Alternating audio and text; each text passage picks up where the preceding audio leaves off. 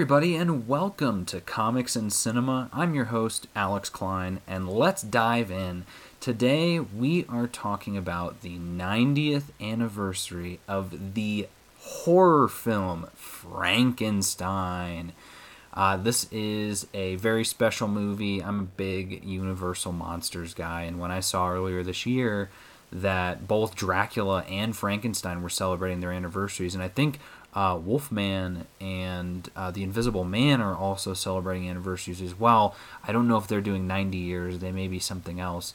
But I figured I've got to get some episodes out on this. So if you guys will remember, earlier this year we did have our Dracula episode uh, which was a blast to record, a blast to watch. Uh, for those of you that haven't seen Dracula before, or really any of those uh, those Universal monster movies, I would highly recommend it. Those are some of my favorite films, and yeah, they're a little old in the tooth, or I guess you could say long in the tooth, in regards to.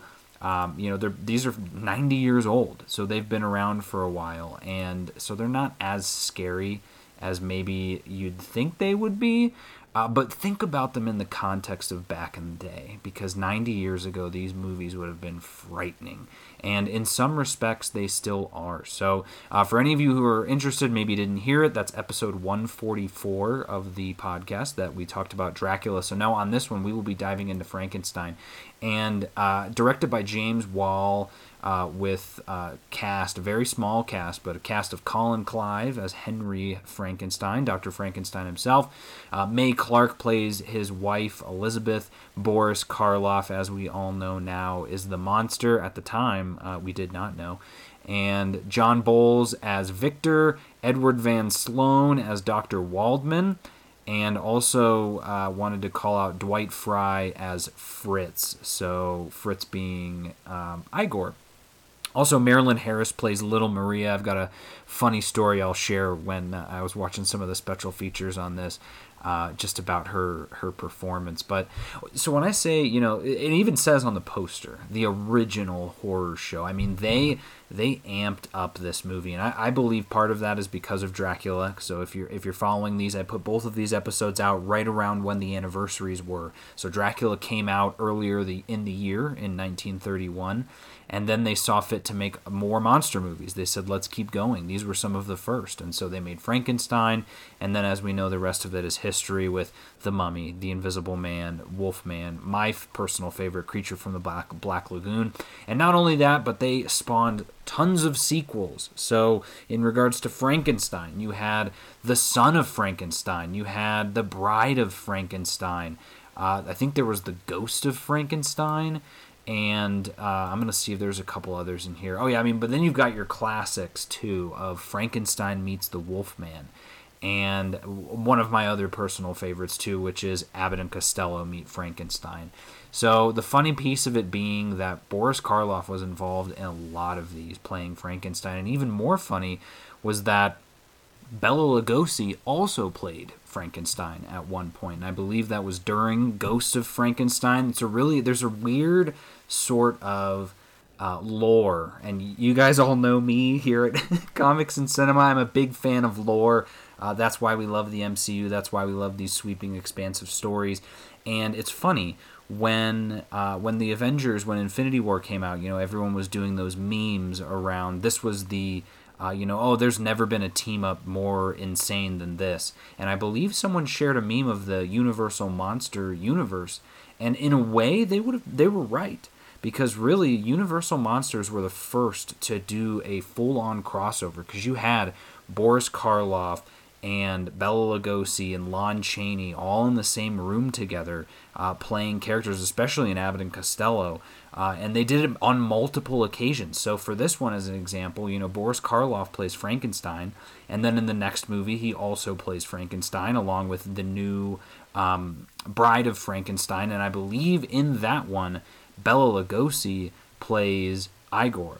Uh, and if he isn't in that one, he's in Son of Frankenstein. But then there's a twist at the end of that film that he actually puts his own brain into the brain of Frankenstein. So then Bela Lugosi actually played Frankenstein in one of the future films. I think it would have been Ghost of Frankenstein at that point. But just fascinating that they had these clash clash of the titans, so to speak, almost like an Avengers Endgame level. Uh, which back then, though, they weren't exactly thinking about them in that respect they were thinking of them in the respect that everyone judges Marvel for, which is the cash grab option, right?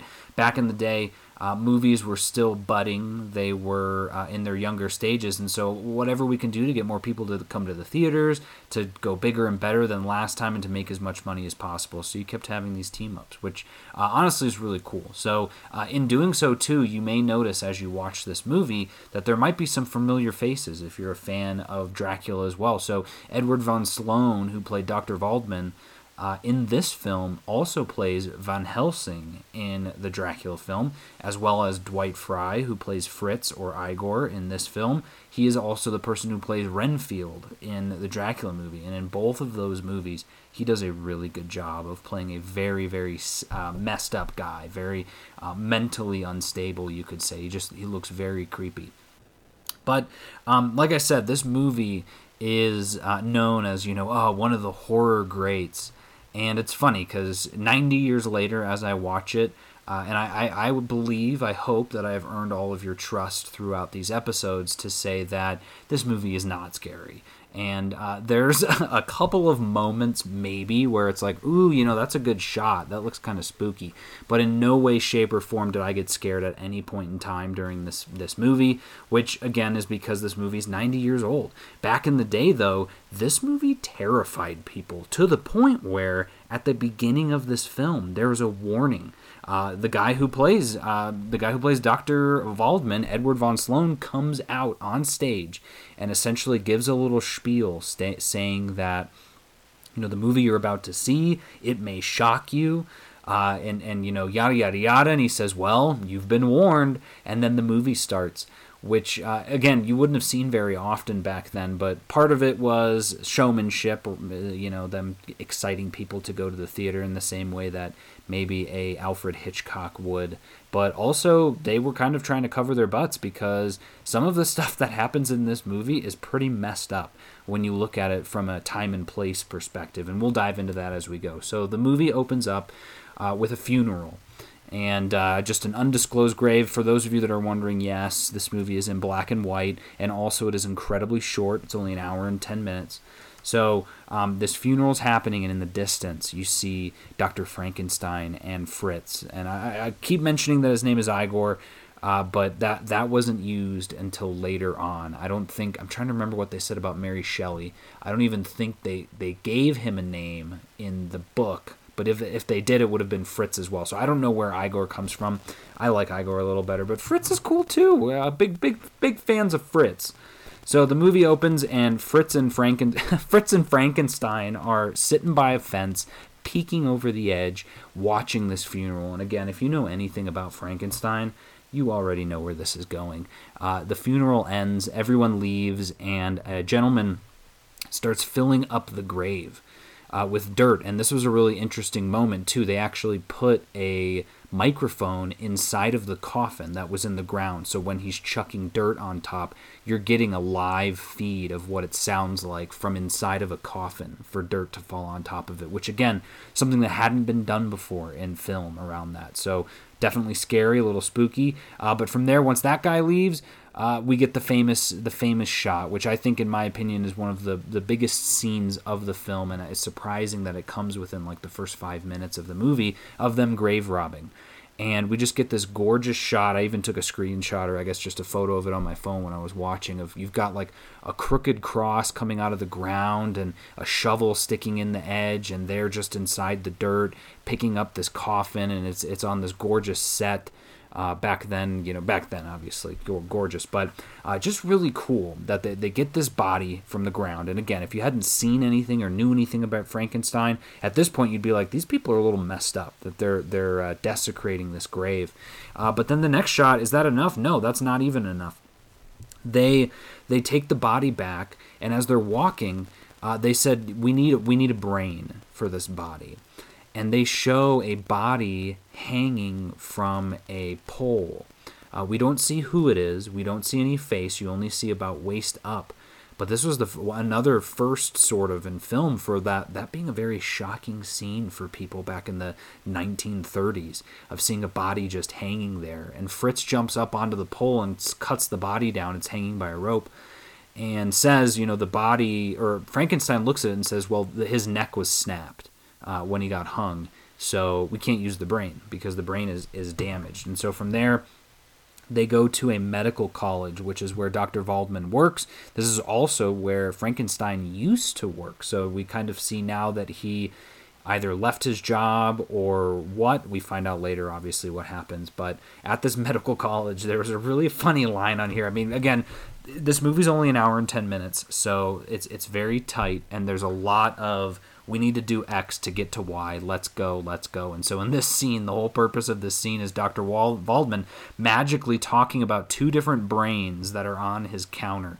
One is an abnormal brain and one is a normal brain. And he's talking about the differences between the two. You know, notice this portion of the brain. And he says, uh, you know, and apparently the class is about to end. He says, both jars will be left here for your further inspection. Class dismissed. And I was like, what? You know, who ends their class by saying, come on up to this the front and look at these brains? But not only that, not a single student in this class stops to look at the brains. They all leave. And so I'm sure that again is just, you know, the magic of movie making. But I giggled 90 years later saying like, well, of course, you know, none of the students would care. But Fritz shows up. He sneaks in through a window and he goes to grab the normal brain and much like, uh, again, I well, I, not again. I'll point out here if any of you have seen the movie Young Frankenstein, uh, it's a Mel Brooks film. That movie, I believe, is on HBO Max. I would highly recommend it if you haven't seen it. it I personally think it's better than this Frankenstein movie, uh, just because it's it's a perfect rendition. It's a perfect uh, satire and spoof of this movie, uh, but also has some better scenes. And so I like this one better in, in Young Frankenstein when he's looking for the at the brains. But here again, he's got the normal brain, and a noise startles him while he's carrying it and causes him to drop the brain and it shatters, obviously ruining this normal brain. So he panics and grabs the other brain and uh, leaves. And so, again, we don't see anything more than that around that conversation. Whereas in Young Frankenstein, we get the absolutely classic line where he says, Igor, what brain did you put in this body? And he says, uh, I don't, I don't remember. Uh, Abby, Abby something. Is Abby something?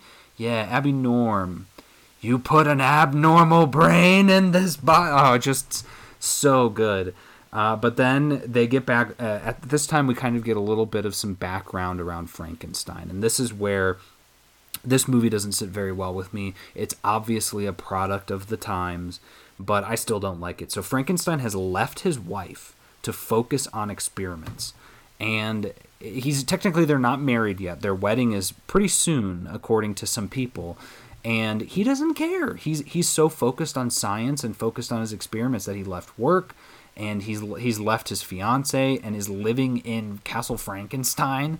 And it's like uh, wh- who does that? And again I get it. It's part of the story but they really made her character very one-dimensional much like they did with a lot of female characters back in the day. So that was a bummer because again she's just kind of pushes through and you don't really see anything more than that but they talk with Dr. Uh, Waldman and say, "Hey, can you talk to Frankenstein?" And it's it's her and this guy named Victor, who's apparently uh, Frankenstein's best man, but Victor also is kind of interested in Elizabeth as well. And so it's like, okay, oh, are we trying to make a love triangle here or what? Uh, because none of it is well written. Like she is just the classic worrywart who can't be held up on her own. She needs a man to take care of her, and uh, it just was annoying in that regard. And it comes up a couple of times in the movie.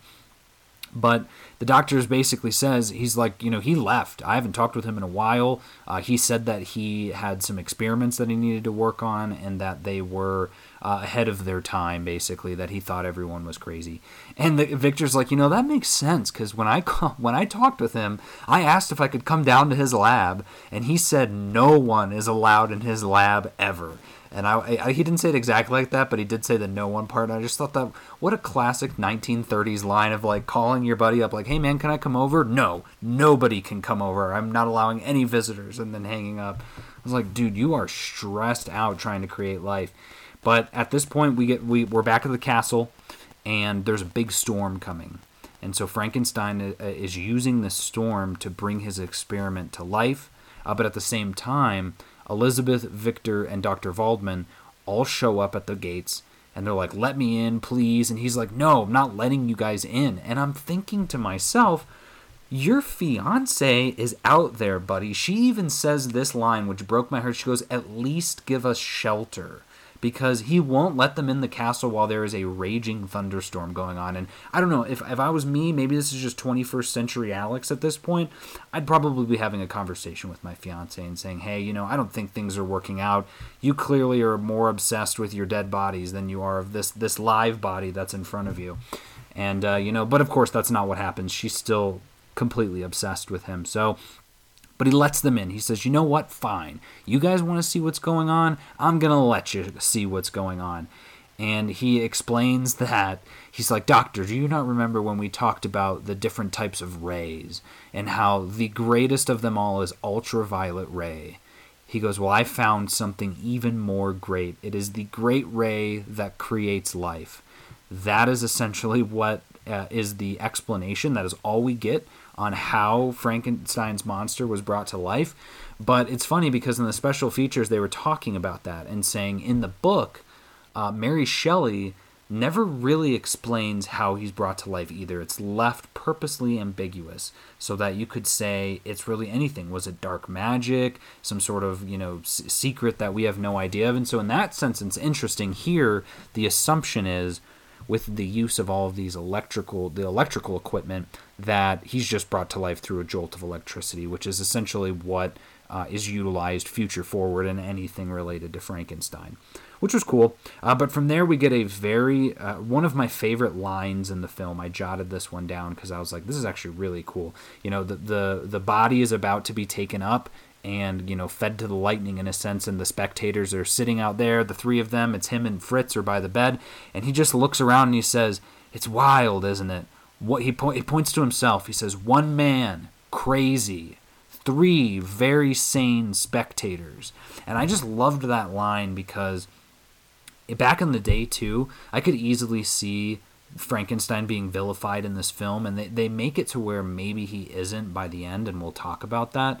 But in a current day setting, and with all of the information we know about a lot of things, uh, you know, over time, I feel like humanity has learned that there's a lot more gray. And this is one of those interesting scenarios, right, where somebody is on the precipice of a medical breakthrough or scientific breakthrough. And oftentimes, throughout our real life history, those scientific breakthroughs come at very strange costs. Whether that's something like this, where you're utilizing dead bodies to try and bring them back to life, or something as silly as I'm trying to think of what it was. There was a line in oh, it was a recent movie I watched about. Oh no, it was in Midnight Mass. They were talking about the differences between there were two different um, schools, uh, and we're gonna get off on a tangent tangent on this because this is interesting. So the the conversation was that there was a monk and this monk was in charge of a medical facility and this was like in europe a long time ago in the, like the 1600s or something. So back when science wasn't very welcomed and it was all about religion. And so he was um, there was a, also a nunnery as well that uh, was ran by i think like a head nun or something like that and they had basically the same practices but for some reason the um, what was it? The the the abbot or the the, the monks the monks nunnery whatever his medical place uh, had a very uh, low death rate comparatively to this other place. There were people dying by the by the dozens at this other place as the you know I don't remember the numbers but as an example. And so they tried to do a little study on it and they said why is it that that's happening? And they found or they, they did like a little test run. And so they said well I think it's because the other person was cleaning their like they were washing their hands all of the nursing staff was washing their hands after every single procedure, after every single visit, where at the other one they weren't doing that. And so they implemented it for a little bit. They saw their numbers skyrocketed, and then the church said something about, you know, this isn't holy, this blah, blah, blah, something completely opposite of what science would say, and the death rate skyrocketed again. And it's just, you, you see this time and time again when people bring up new quote unquote heretical ideas to the church or to a community that is very churchly and they don't welcome it. I mean, you can look today at vaccines, it's the exact same example. And so when you have the time to think about it, to say, well, you know, and I'm, I'm not arguing for or against Frankenstein, but he's not killing anybody. He's only using dead tissue and dead dead uh, bodies, which again, to some that would be very shocking, but to others, be no different than testing on an animal unless again you're very uncomfortable with that. So he's sitting here saying, you know, you guys are all calling me crazy. You keep everyone keeps calling him crazy for what he's trying to do. But right now, here you are, completely sane, and you are about to see me, who is crazy, create life. And I just loved that line because for 1931 is a very uh, forward thinking line in a sense. And he even talks a little bit about it when he's talking with the doctor at another point where he's saying i don't remember the exact line but he says you know doesn't man want like what does man do when they look at the stars and when they're when they're thinking about all these other things? Like are we not allowed to to question and to wonder and to learn about all of this? And i'm gonna see if i can find the uh, the line at all uh, yeah, yeah. He says he says he was like, you know, Frankenstein, this is dangerous. And he says, dangerous. Poor old Waldman. Have you never wanted to do anything that was dangerous?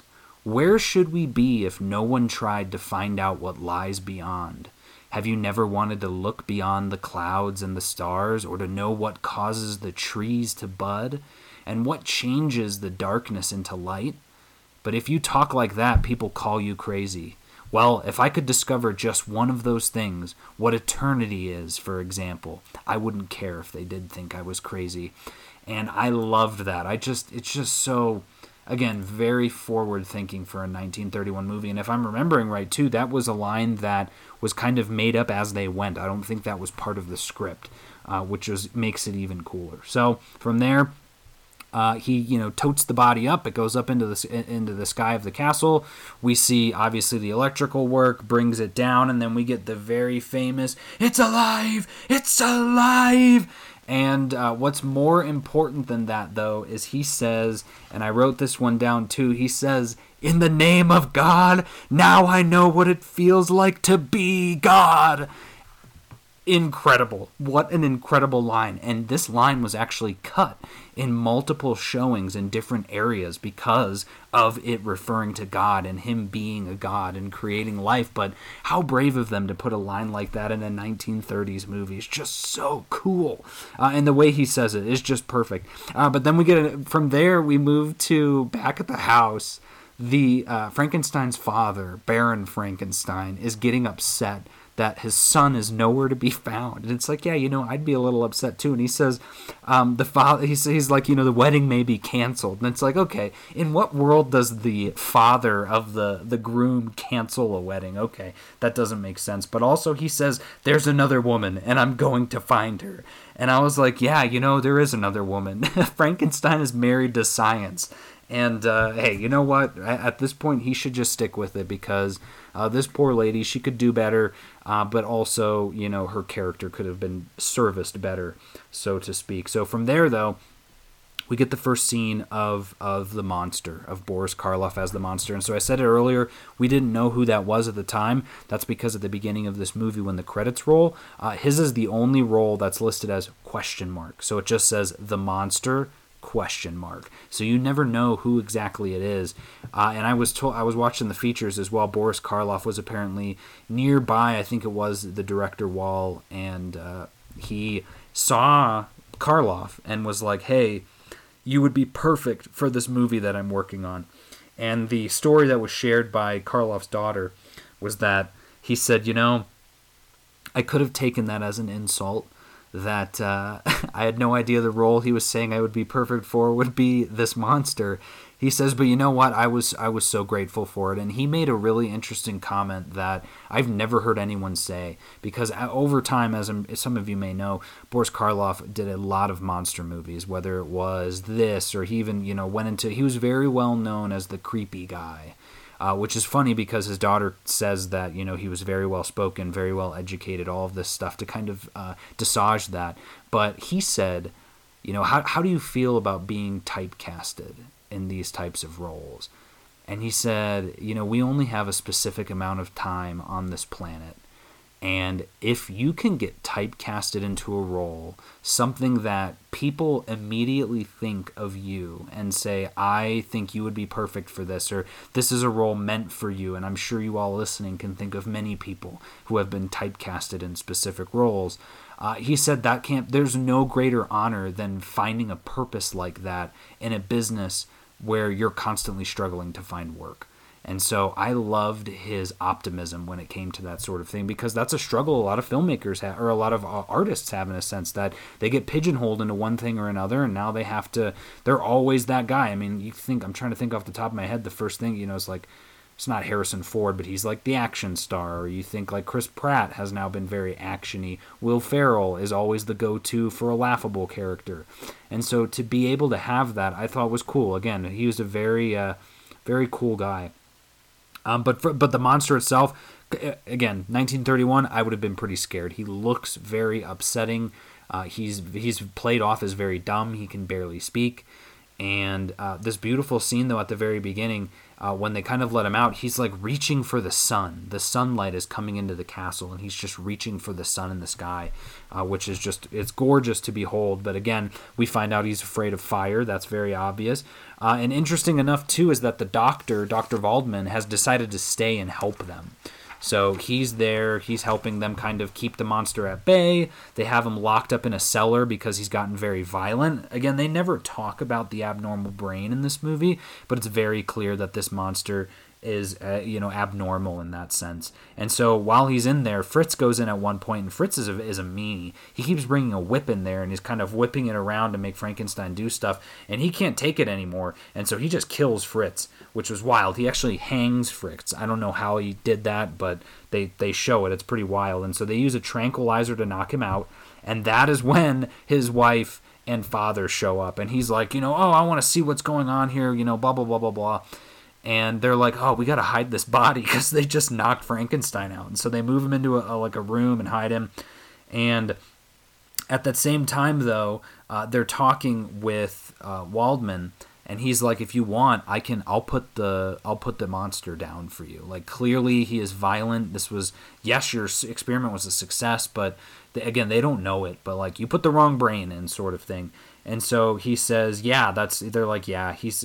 And I liked this. Frankenstein was like, "Yes, I agree. Like, just do it. I'm gonna go back to living my life. I essentially proved that I could do." This is like Jurassic Park. He says, "I proved that I could do it, so I'm gonna go home."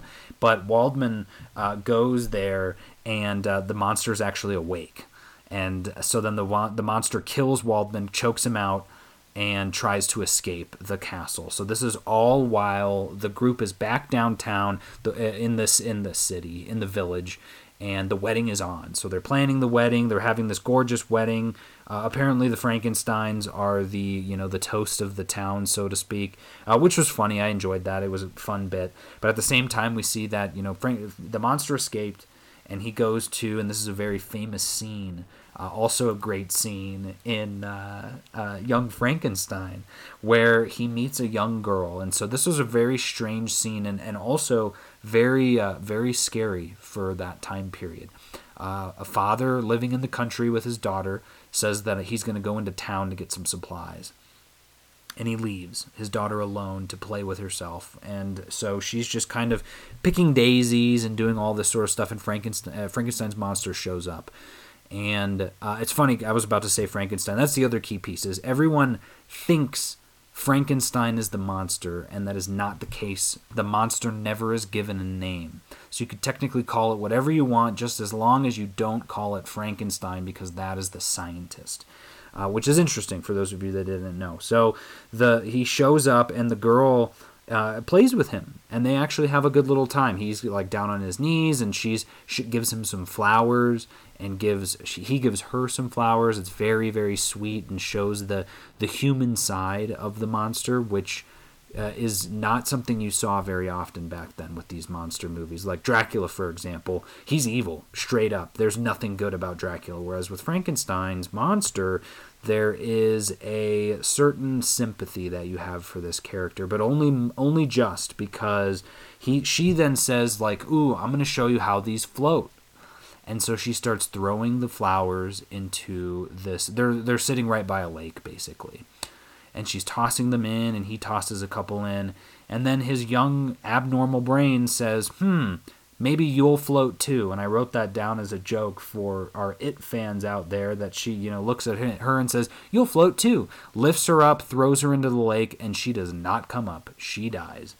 And so he uh, he runs away and is very scared. And, I, you know, I would be too. And so I teased this at the very beginning, uh, if you could even call it a tease in a 1931 film. But the actress who plays the little girl, she was on set. Apparently, she was fantastic to work with. She immediately went up to Boris Karloff while he was in costume and was like, "Hey, do you want to like hang out?" And he was like, "This is awesome." So they do this scene. He throws her in, but they couldn't figure. He kept he threw her in too close to the shore, and so she did end up floating up. And he, the director thought, okay, we can if we can throw her in a little further, she'll go down and we'll be fine but we're going to have to throw her in again. And so he approached her and said, "Hey, listen, we need to throw you in the water again." And I and this is crazy because you you know this would never happen today. He tells her, this little girl, he says, "I will give you whatever you want. I don't care what the cost is. We need to throw you in one more time. Just tell me what it is that you want and I'll do it." And what did she ask for? She didn't ask for a million dollars. She didn't ask for a college fund. She didn't ask for a brand new iPad. She asked for a dozen boiled eggs because apparently uh, she was not allowed to eat that sort of stuff at home. I, I don't know. They didn't go into it in the special features, but essentially, I guess she didn't have that great of a home life or something.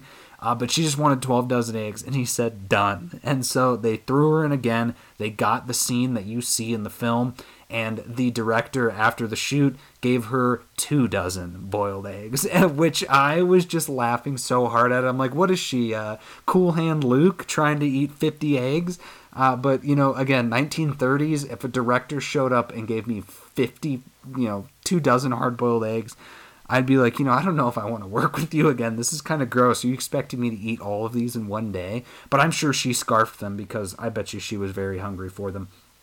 Um, but from there, we, we see we don't see the monster again for a while. But we're back there, and we get a really interesting psychic conversation between him and his wife, which is a very typical conversation of the day of the wife saying, Honey, I'm worried about you. I keep thinking about this monster. I can tell, I just feel it. Something bad is about to happen. And what does he do? He just gaslights her the entire time. Oh no, I think you're going crazy. You must just be tired. There's a lot of things going on. And what does he do then? He leaves the room. And this is uh, this is uh, apparently I think this is after the wedding. And I'm like, okay, so now you're married. This is the day of your wedding. She's in this beautiful dress. Not only are you calling her crazy, calling her a liar, but he walks out and locks her in the room by herself in her own room, locks her in and everyone's around her, maids and stuff, and they're all fully supporting this. And I was just like, you would lo- raise your hand if you would lock your brand new wife in in the room because she expressed concerns, concerns that end up being founded only a few moments later when the monster shows up outside of her window door, opens the window and comes in and accosts her and she ends up passing out on the bed. This entire time they're running around the castle. Where's that noise coming from? Until she screams and they go, "Oh, now oh my, we got to get back to her." And so they run back and yeah, no, she didn't die or anything like that. She did obviously get injured, but I just it's funny too when I was watching the special features there's a guy there that was saying, you know, there's a lot in this film that is taken for granted that you have to just because the time. He's like, for example, uh, at this point in the movie, the the man found his daughter and walks her back into town. He's he's carrying her in his arms and just walking and everyone you know everyone's celebrating this wedding in the town but they're like what's going on and so eventually he walks all the way up to the where this guy i think his name is the the burgermeister or something and says you know i want my my daughter has been mur- was has drowned. She's been murdered. And they then say like oh yeah and the doctor the doctor is dead. Um, dr Waldman is also dead. This is the let's go get the monster. And you're like okay one how did you know your daughter was murdered? Because Frankenstein was uh, Frankenstein's monster was nowhere near the, the the scene of the crime. Two, how did you know the doctor died? Did someone go up to the castle? That's never explained. So there's just a, there's a bunch of things they call out as like little inconsistencies that you would you can forgive for the time period. But I like the way the guy explained that this is a scene that is really hard to forgive. Of like there is no reason not only why you would lock her in this room, but how did the monster even know how to find this place, how to find the specific window? I mean, it's a giant castle. So again, not a perfect film, but you're admiring this film more so for what it did for the rest of cinema than, you know, some of the pieces of its content. So again, you know, a mob starts, they all get very upset. We've seen this before. Instantly, this is uh it's funny and, in a way really sad that we still see this even today that there uh, a mob is created almost instantly. No one in the mob asks a single question other than where can I kill somebody? And they've all got their pitchforks and they all head back to Frankenstein's castle. And funny enough, Frankenstein joins the battle, joins the fight on their side. And I'm like, excuse me, did you forget to tell them you're the one who created this thing? Why are they agreeing with you? And so by the end of it, uh, Frankenstein's monster gets him and. Uh, takes him, knocks him out, takes him up to a windmill, and this is the famous end scene of the film, where uh, the he takes him up to the top of this windmill he throws him off the windmill, and the um, it's weird. You know, the little I don't know what they're even called. The windmill mills, the four pieces that spin around, the turbines, you could say, are. Uh, he lands on top of one of them and then just slides down to the ground. And it was tough, but they end up getting him. The mob burns down the windmill, and the last scene that we see is Frankenstein's monster collapsing under uh, a bunch of rubble. And then he uh, you know the scene ends or the movie ends where they are healing they're in their room and the father is there with them baron frankenstein. And he says uh, you know this there's this wine that they were drinking at the wedding that was his grandmother's wine and he's like they were like oh you know we're going to bring this for the for the doctor maybe this will make him feel better and he says ah i'd rather just drink it and he drinks it and then that's the end of the movie so i was like oh okay that's pretty interesting i guess uh, but overall, like I said, this movie is a classic. This is one of those films where you can really watch it anytime. You don't really need to wait for the Halloween season. Um, it's short, it's sweet, and again, if you've never seen it, I would highly recommend it because I guarantee you there are multiple scenes in this movie that you've seen either in other remakes of this in you know clips clip reels of cinema whenever they do you know oh the greatest movies of all time. But not only that a lot of people have used these scenes for other movies whether they're spoofing a frankenstein theme in a movie that has nothing to do about it they'll use these same pieces of people misunderstanding people being afraid of someone who's different of uh, you know this creation, and it's also in the Van Helsing movie that uh, was done around the same time as the Mummy movies. Which here at Comics and Cinema, we're a huge fan of that Van Helsing movie. Uh, one day we'll probably talk about it, but like I said, overall, this is a great film, something that's definitely worth appreciating on its 90th anniversary. So, uh, as this episode comes out, there should be a day or two before the actual anniversary is. So, I'd encourage all of you to either try and find this movie or take some time to watch it because it's worth a watch. Uh, even for a couple of chuckles, and again, just the the fact that people thought back in the day that this was a really scary movie. And in a way, it was. It still kind of haunts our psyche to this day. And that's where we're going to wrap things up here at Comics and Cinema. So, thank you guys so much for diving into the vault with me on this one for Frankenstein's 90th anniversary. I'm Alex Klein. Thanks so much for listening, and we'll see you at the movies.